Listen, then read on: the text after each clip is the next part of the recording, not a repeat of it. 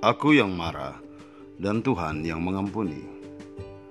Marah bisa datang secara spontan, di balik senyum dan canda. Marah terselip bagai virus yang tak tahu ujung rimbanya. Marah memang tak kenal usia, tak kenal suku, melintasi agama, datang pada orang kecil, pejabat, laki-laki, dan perempuan. Filsuf Socrates memiliki pengalaman yang unik. Ia menikahi Xanthippe yang 40 tahun lebih muda. Konon perempuan ini dikenal judas, cerewet, dan pemarah. Socrates menikahinya dengan niat melatih disiplin diri, melatih kesabaran, dan mengendalikan karakter buruknya. Meski di akhir waktu tujuan sang filsuf tak pernah berhasil, Istrinya pernah menyiram seember air cucian pada. Socrates. Benar kata orang, menikahlah jika engkau memperoleh istri yang lembut, engkau bahagia. Namun jika engkau mendapat istri pemarah, paling kurang engkau sedang belajar menjadi filsuf. Lalu bagaimana dengan Tuhan?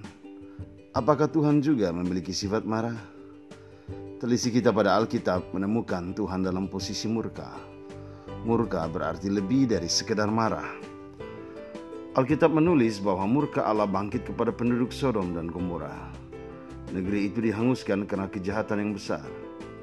Tuhan Yesus pun pernah sangat murka ketika ia memasuki Yerusalem dan menemukan praktek bisnis persembahan di bait Allah. Ia memporak-porandakan meja. Murka Allah bukan kekanak-kanakan. Allah marah pada tempatnya Murka Allah bukan karena frustrasi cinta atau dendam. Di balik murkanya selalu terselip cinta murni, sebab sifat sejati Allah adalah kasih yang aktif. Jadi, belajarlah dari Tuhan. Kemarahan adalah pemberian. Kita harus marah jika terjadi ketidakadilan dan penindasan. Kita harus marah kalau para pemimpin hadir dengan sewenang-wenang. Kita harus marah sehingga empati kepedulian sosial terus kita lakukan. Lalu bagaimana dengan kita? Katarsis, kata Sigmund Freud. Salurkanlah kemarahan. Sayangnya yang kita jumpai adalah kemarahan disalurkan tidak pada tempatnya. Kita sangat kekanak-kanakan. Kemarahan dijadikan alasan menutupi kelemahan. Kemarahan menjadi alat untuk menunjukkan kuasa. Atau bahkan kemarahan sebagai senjata diri demi apa yang disebut survive.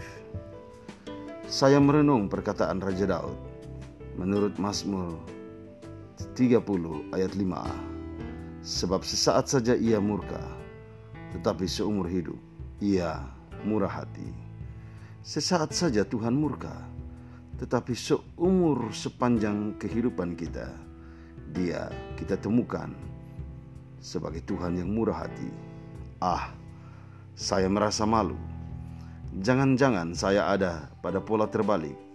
Sesaat saja saya murah hati, tetapi seumur hidup saya pemarah.